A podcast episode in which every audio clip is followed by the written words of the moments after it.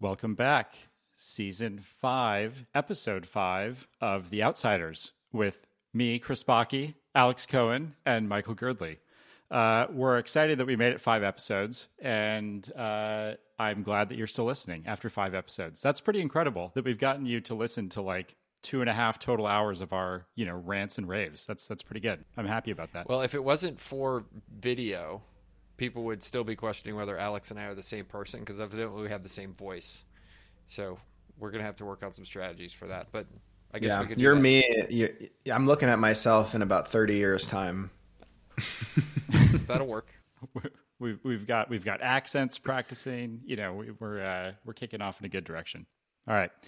Uh, so this is a podcast where we are going to cover the top, I would say, four to five to eight, however many news stories we get through.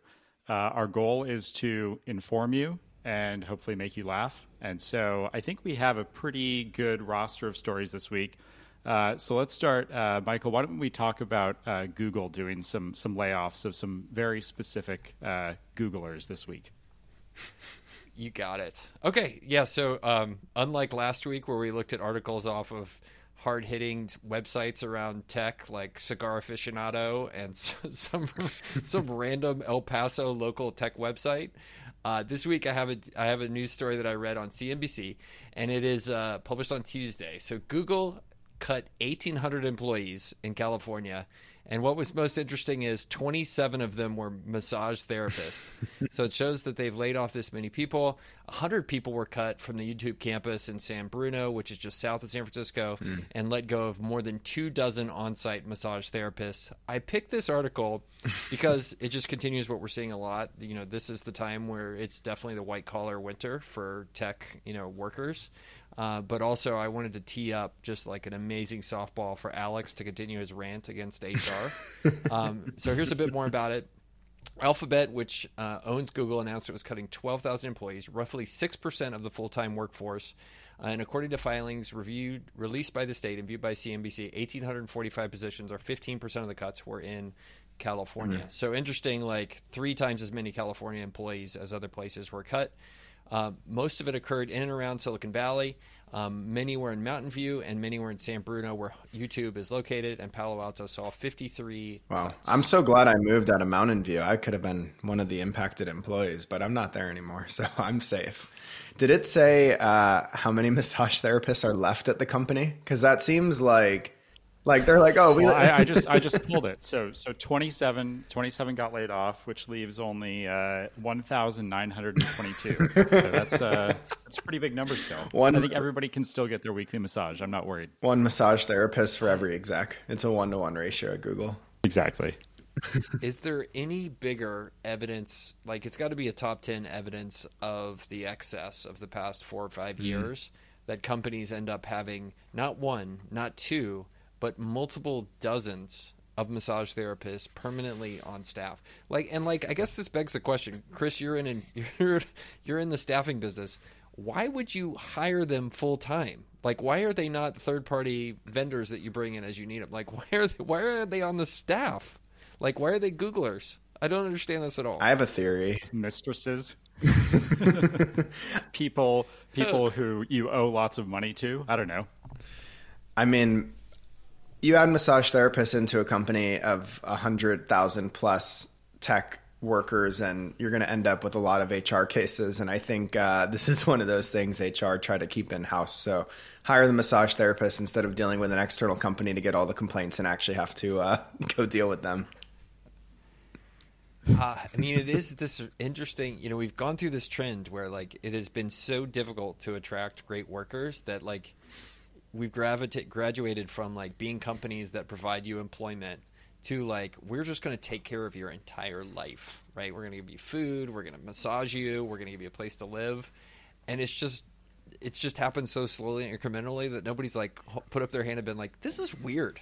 like this is just odd. Like, Well, like why in, are we in doing tech for years, like within Fang, you look at what Netflix pays people, and I, I don't It's know. a lot. Let's- let's way, give like, Ten context. years ago, Can you give numbers? Because I think people need to know what those what those Netflix numbers are.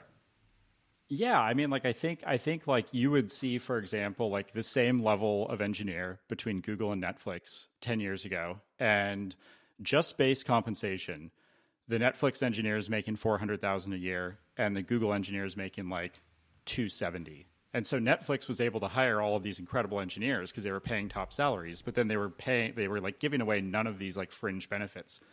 And so what you don't realize is like, yeah, if you work at Google and you're making 270, if you didn't have the sushi lunches, which cost fifty dollars a head, whether you eat them or not, if you don't, you know, if you, if you're never using like the the nursery services and the massage therapists and like the jump rope instructors and the hopscotch classes outside at three p.m. like you're a fucking preschooler. Instructor you know, if you're not using any of that stuff, like all of that money comes from somewhere. And so all of these are like getting added into like the perks that, you know, the recruiting team is selling you on.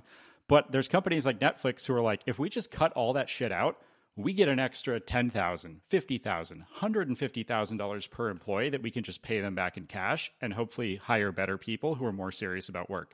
I don't know if that strategy has actually paid off, but like the numbers between Netflix and, and some of these like FANG equivalents are, are pretty striking.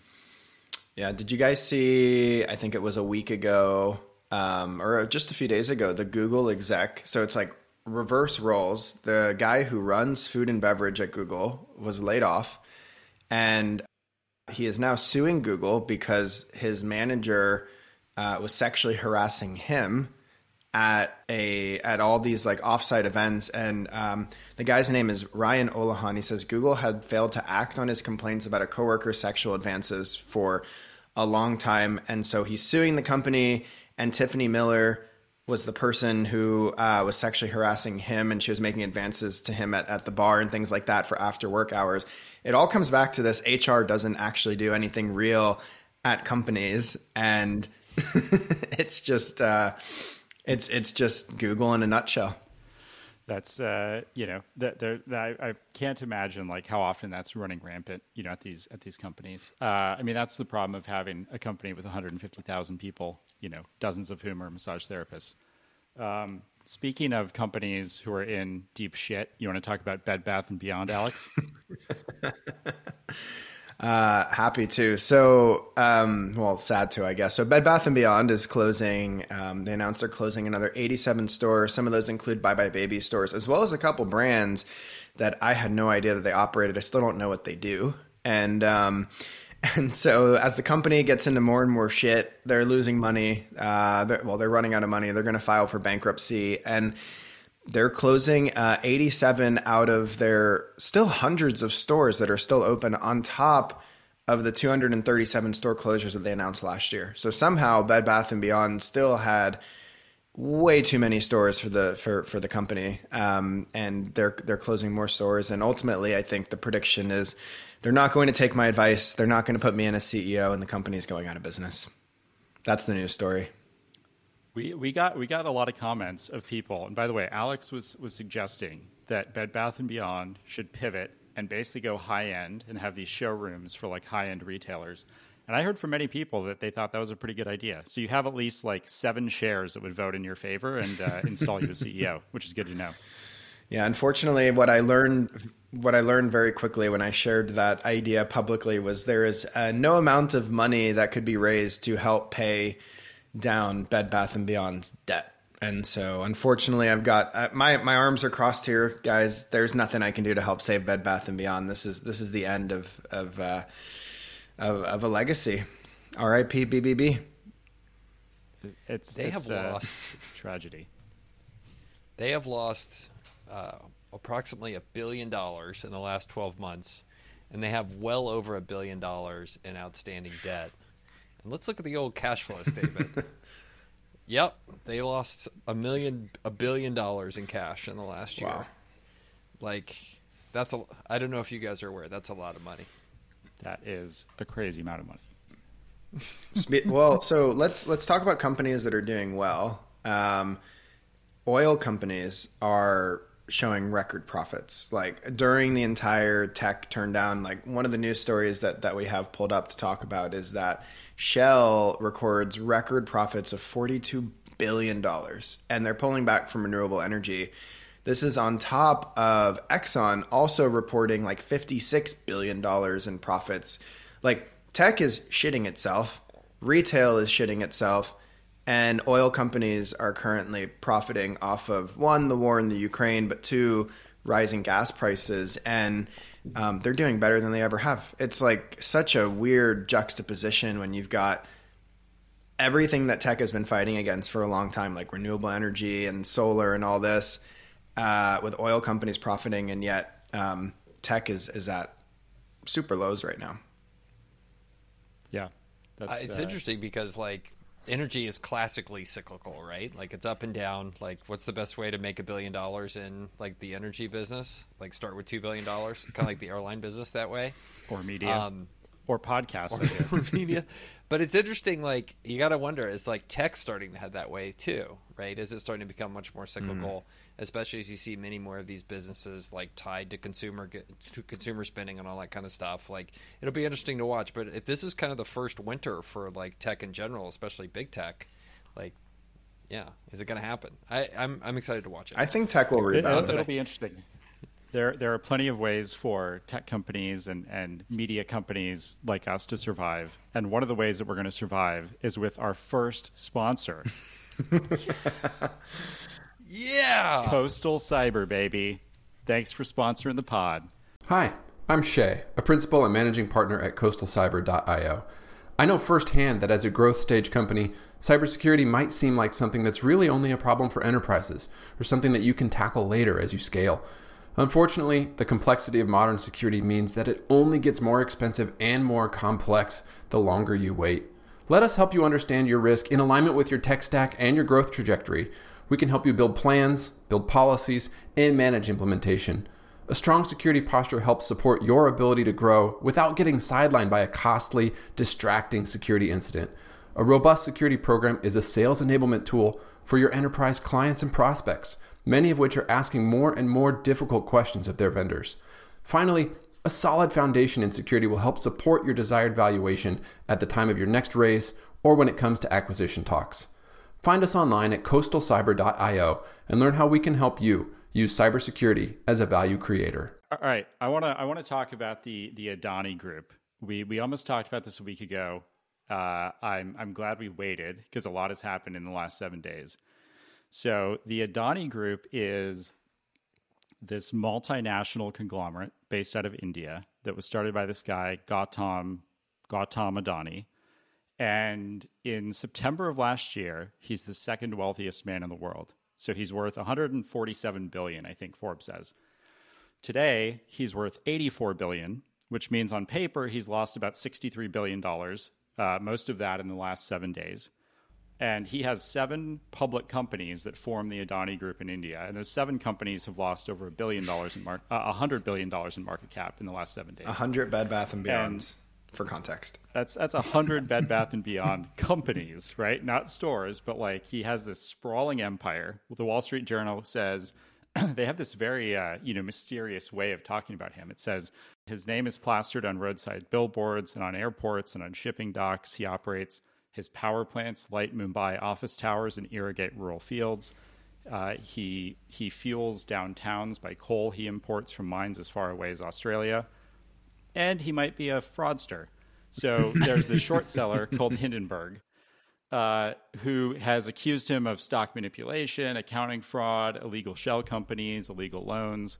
Um, and this Hindenburg is a short seller. Um, it's founded by this guy, Nathan Anderson, who has a fascinating past. But uh, the guy was like an account executive at a fintech company like 10 years ago and is now running Hindenburg, which is like the second most renowned uh, short seller, I think, behind like Citron Research. Um, and it's crazy difficult to short the Indian market. So all of these other short sellers are are kind of like, how did this guy do this? Because I guess India has made it very difficult for uh, people in other countries to short their stocks. Uh, but he he somehow found a way. So this guy took out a short position, published like this 55 uh, tweet thread, uh, I think about a week ago, accusing them of all this stuff. And the thread is crazy. Um, we'll link it, I guess, in the podcast or to the YouTube. But um, there's there's a lot of like FTXy things in this in this thread where mm. they're talking about all of these shell companies and how one company is lending the other one 202 million dollars to fund this new project, and then they show the pictures in this tweet thread of like the entity that lent 202 million, and it's like the most dilapidated shithole apartment complex in India you've ever seen, and that's where this like mining operation is headquartered out of.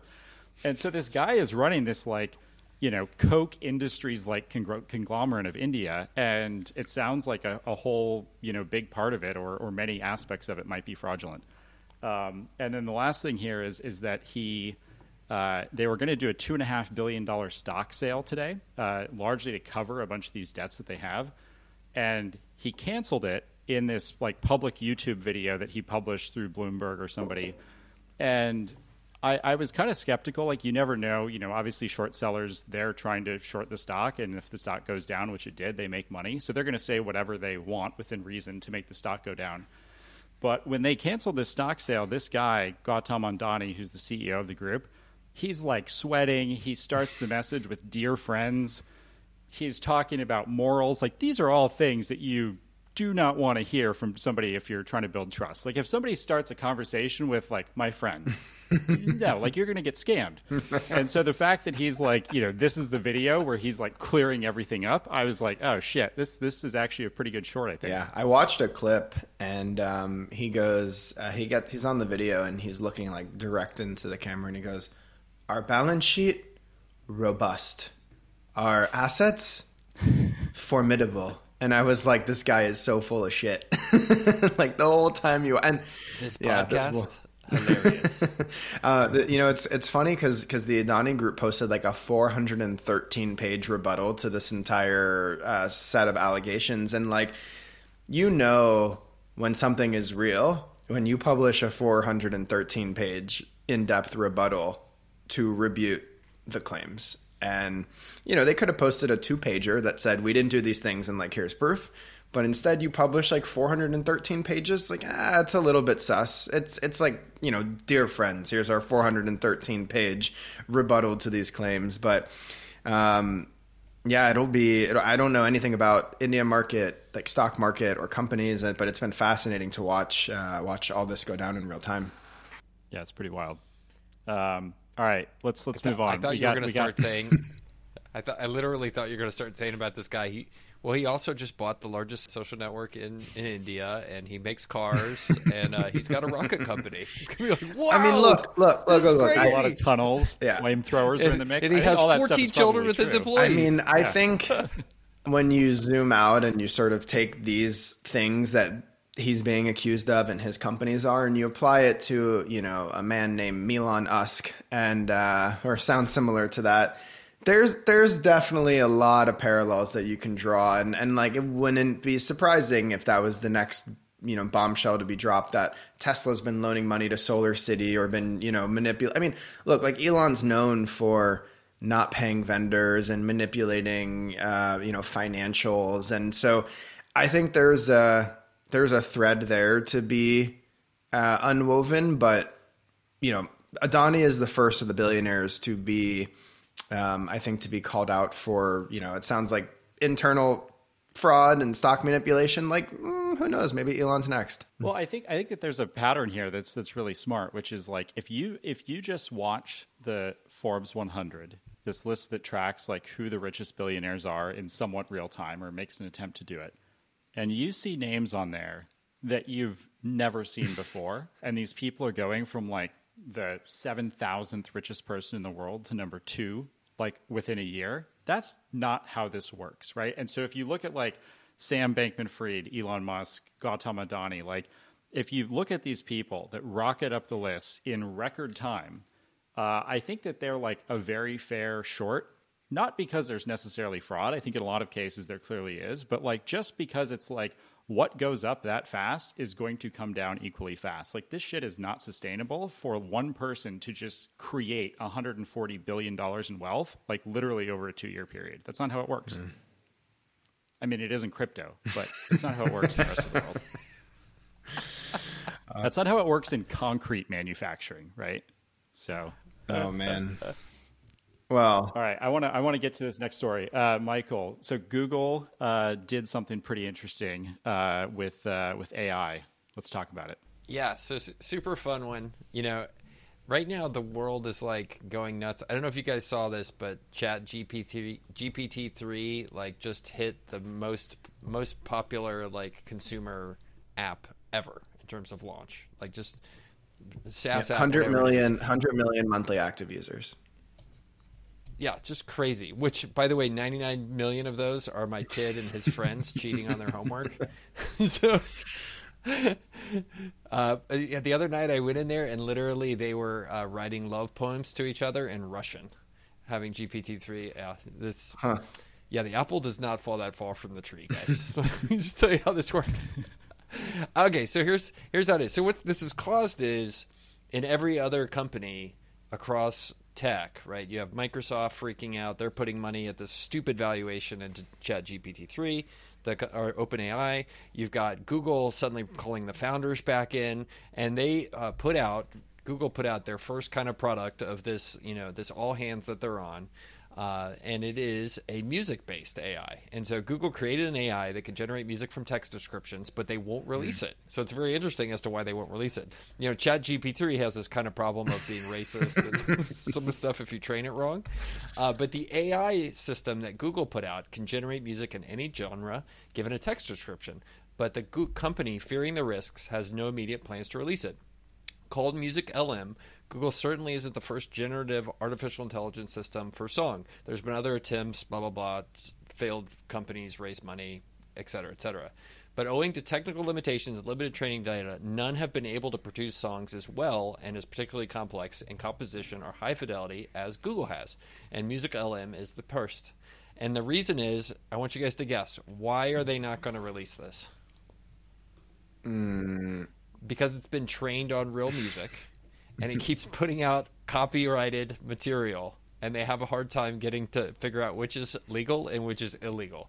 So they would be basically a walking copyright strike for every song that they create because they've trained it on over 280,000 hours of real songs and you just kind of go along listening to one of the songs and then suddenly Katy Perry riff and then you go back to the rest of the song. You're so that's to the like problem with bossa what they have nova going on here. elevator music that a robot generated, and then you hear your favorite like Ricky Martin lyric. Uh, you're like, okay, Totally. Where did this come from?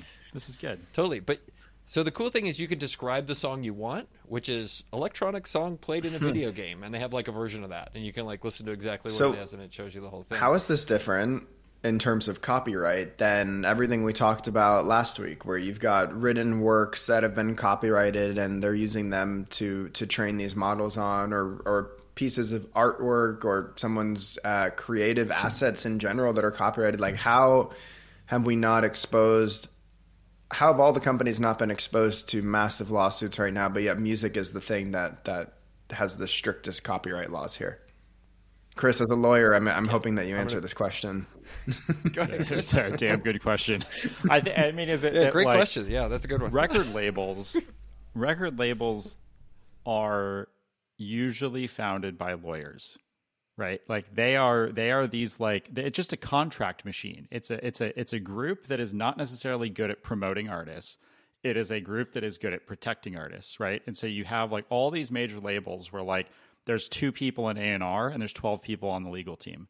Uh, and so I think like labels are notoriously litigious, and I think like your average shit poster, your average like Wikipedia contributor, if they're finding like snippets of their text like within you know a, a GPT output, I think it's like a a lot harder to prove like where this snippet was actually trained from, and b I mean if they were using my tweets to train GPT, I mean good luck for everybody using it. I mean God knows that wouldn't go well. All But yeah, I mean maybe it's just it's it's a lot easier to tell with music. I'm I'm just saying if I find that someone is using my shit posts via a chat GPT generator, I'm suing for copyright over my shit posts. I've been using all of your posts line for line on Mastodon, and I have over 90 followers. Oh, man. That's not 90,000, just 90. 91 And, people. and that's follow 100% of their MAUs. That's right. But I, to, to, so to your point, Alex, I think this is the beginning of a shift in how we think about content, right? Like you're going to see that the cost of creation for music is going to go down to nothing. Uh, it could possibly you, you could imagine on your phone is an engine that watches what you do, it listens to your mood, and it plays you precisely a song that it creates on the fly that's going to get you hyped up. or it's going to get you sad, or it's going to be precisely what your mood is. And I think it's going to be really interesting because this is, you know, as people start to think about what's actually going to end the social networks, like the reason social networks exist is all the connections. You want those other people creating things. But when there's an engine that is smarter than all of those people producing something that is precisely what you want to hear, like the world kind of changes and it starts to disrupt those people. So This is- that this was is uh, one of this my- week's version of Girdley's Galaxy Brain. So thank you for being here. We'll continue on with our regular program. Do you guys want to go back to making fun of Alex's Peloton next? Back back to the It's call. in view I don't wanna today. I, I made this, sure it was this in is a real thing though there are there are sound consultants for corporations and i know this because i worked at a company that had a six figure contract with a sound consultant and in all of our offices globally they would design music for the sales team to get the sales team pumped so like there's this optimal pattern that like would play ambiently oh. over the speakers where like in the morning you would come in and it would be like hard rock and roll. Like 8 a.m., we're hitting the phones, we're ready to go. At 11, it would like calm down into this like pre like you know like lunch sprint, and then afterwards, like after lunch, it's like techno, and then end of the day, you're writing all your follow ups, and it's like you know some salsa music or something. But like it was like a real thing. Companies actually spend money Yeah. on this shit. And like to think that you could actually do this individually, like yeah, there could be uh, uh, uh, something In- there. in- indeed, cool. they did. Indeed, they did. It was not Indeed, actually. It was Zillow. Oh man, I thought I was. I thought I was on point with the pun. Um, speaking of, They might What have. I, the I. I don't know that. What was the name of the company that would send out like g- partner with local businesses and then send out like a bunch of emails and do flash sales? Groupon. I'm totally blanking on it. Based out of Chicago. Groupon. Groupon was this my shit. when you describe this, it gives me PTSD to going back to Groupon's offices, which they just it was like this enormous, disgusting sales machine located next to the waterfront in Chicago, with just like cubicle after cubicle of like young college graduate shaking down Like Yelp. like mom and pop Yeah. food truck owner. Yeah, it was like the most disgusting. They're like, "This is our sales operations." Like gongs everywhere. I was like, "You guys are like Groupon, people. Like this Yelp. is not good." college students fucking over small businesses. That was a handshake for those who couldn't see my video. Ah, and it's, it's like over. They were like over here. Like this is where we're like. Uh, this is where we're like shaking down some food truck operator in Topeka to like buy our daily deals to fund their operations next week. Don't look at that. Over here is the free coffee and soda bar. So- isn't this great? So I have Like, two family members who started their sales careers at Yelp as outbound BDRs because it's basically the role where like if you can't get a job, they hire you and they're like man the phones and make calls. and um, yeah, the shit that they do to extort small business owners, whether it's reviews or whether it's rankings or listings, and also just the amount that they call these small businesses, like like as a small business, you you need to publish a phone number because you need your customers to call you.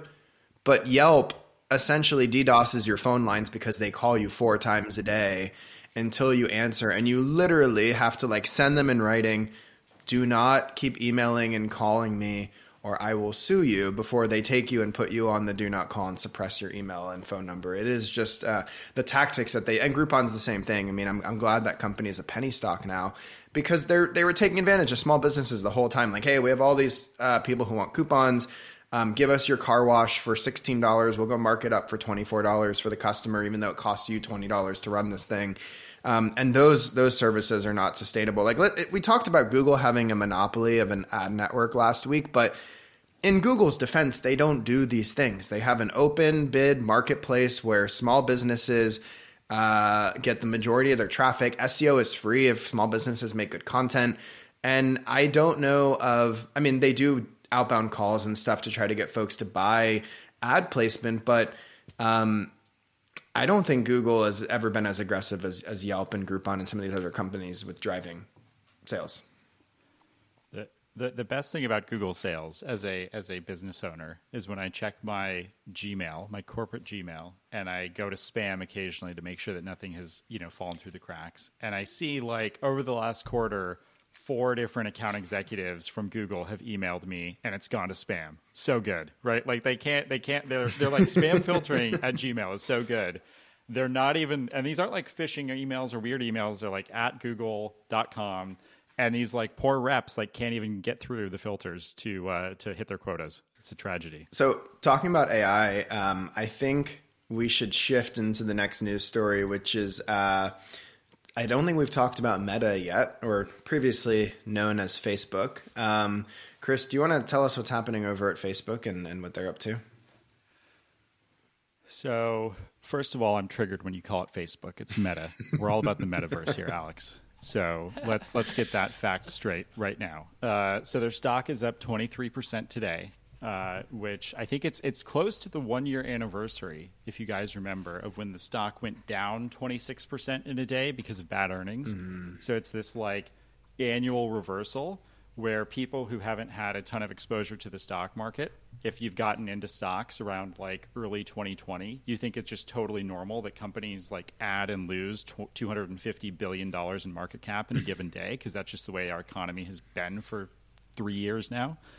Um, and Meta's stock is up 52% over the last month. Um, and uh, there's there's a lot of, of, of, reasons for that. I think one crazy thing that came out was that uh, not Facebook products, but Facebook itself is doing 2 billion daily active users, which is shocking. I mean, it's, it's actually up quite a bit. I think they've added like 150 million daily active users over the last uh, six quarters.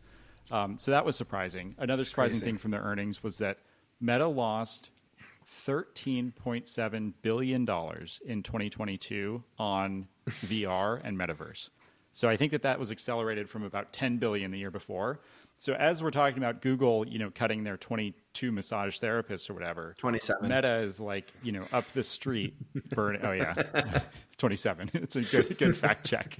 Uh, you know, Meta's up the street like just burning 14 billion dollars a year in in you know shareholder value uh, developing these headsets, and I, I think like it's it's such an interesting bet. Like I think that they do have to bet on something. So I admire, you know, Mark Zuckerberg's like passion for just burning like tens of billions of dollars in this direction because it's like getting them out of this ad business mm-hmm. which is stagnating. But like, what a weird thing to bet on. I think it, at the end of the day, it might be the right it, thing. It reminds we'll me of the story where back when uh, what was the SERP Google Plus was that it? Where uh, Google launched their own Facebook competitor. What was that? Google Circle. Mm-hmm. What's what was the name? Yeah. Yeah. Think, Who knows? Circles, I think it was Google Plus. I think I think it became Google okay. Plus. Okay, yeah. so let's refer to it as Google Plus. And sorry, listeners, so that's the wrong name. I don't care. So Google Plus, when they launched back in the day, however many years ago that was. Um, I remember reading a story about how all of the Facebook employees were working around the clock. I mean, sleeping at the office, preparing to essentially go to war with Google over uh, over social, and um, and Google ended up flopping that entire launch, and that social network never took off. They ended up sunsetting it.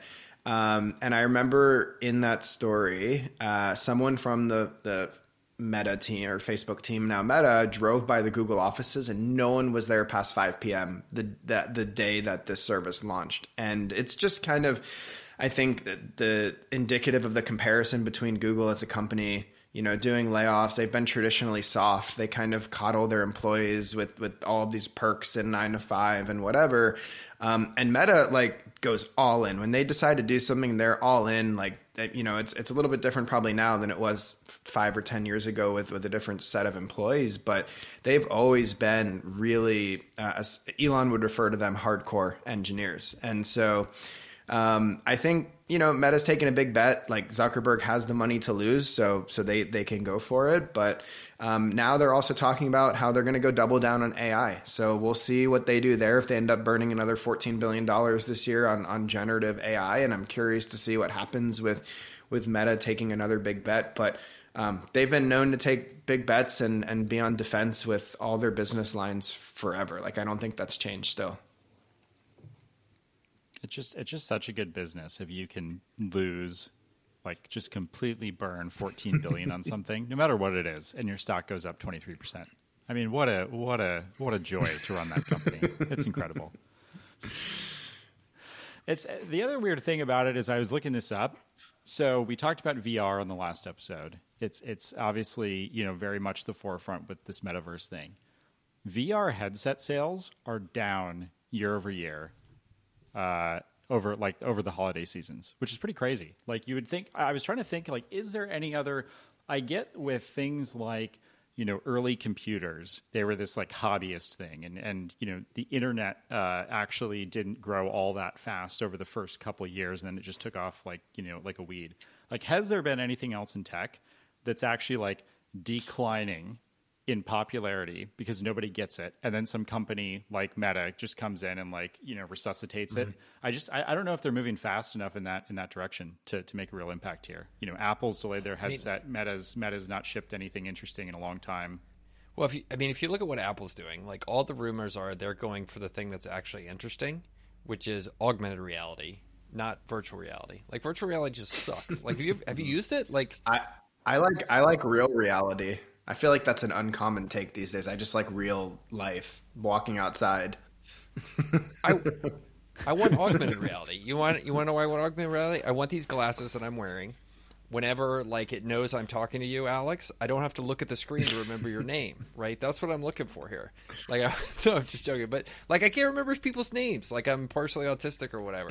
But like I want that. I want reality to be better, and that's what most people want, especially like like yeah. everybody. Like they just want reality to be better. Nobody wants to go to some shitty version of the yeah. real world. like that's and that's what they keep creating. It's like, hey, you want to go to Second Life? Like, no, I want to go to First Life. I so, just want it to be better.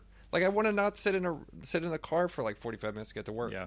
And so I think that's what Apple gets really well. And you know, I think to your question, Chris, like, is it going to matter like that Meta's doing this? No, because VR just sucks. like nobody wants it. They're trying to create something that nobody actually wants. They should have gone and done some. Have you heard of this thing called lean startup? They should have considered it. Go talk to some customers. See if anybody cares. Because nobody does. Nobody wants it. I read that. I, re- I read that book once a week to make sure that I'm always on top of my lean startup game. It's a it's a it's a it's a weekly read. it's a must. so speaking speaking of That's companies good. that uh, mindlessly absorb our attention and are struggling, um, we should talk about Netflix for a second and their plan to crack down on sharing passwords. So, in the wake of them struggling, Netflix impending crackdown on password sharing includes plans to force users to regularly connect via their home Wi Fi. Um, the streaming giant's help page reveals details of how the company will finally take a tougher stance against the practice, which millions of people in the US and the UK are estimated to partake in. So, you have Netflix who's been struggling. They went through a round of layoffs. Like I think they can't produce any interesting content anymore and subscribers are churning or they're or they're sharing accounts. They're like, "Well, how do we fix this?" Well, one, they've raised prices. Now it's $22 a month for me to have Netflix across my family plan, which is absurd for for the shitty rom-coms that my wife watches once a month and CoComelon in in my baby's defense. So, and now to help, they are going to prevent people from from sharing accounts. And the way that they're doing this essentially is they're going to track IP addresses and device IDs and where you are connecting to Netflix from. So if you don't connect to your home Wi-Fi at least once every 31 days, uh, they will consider that account not eligible for sharing passwords. So that's Netflix plan to save the company at the moment.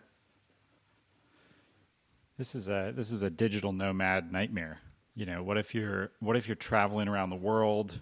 What if you know you're a vc with multiple homes? I mean what what is a home wi-fi really? You know my my summer home in the hamptons is that is that not a home as well? You know second and third and fourth homes are people too you know? This is Look, this is a recession. Who's going to think about that deadbeat second cousin that you gave the password to last month who hasn't worked in six months and needs to watch the latest episode of oh man, this joke would be better if I could remember any shows from Tiger, Netflix. Tiger there's no King. good shows on Tiger Netflix. King. That's Is that the problem. Netflix or HBO?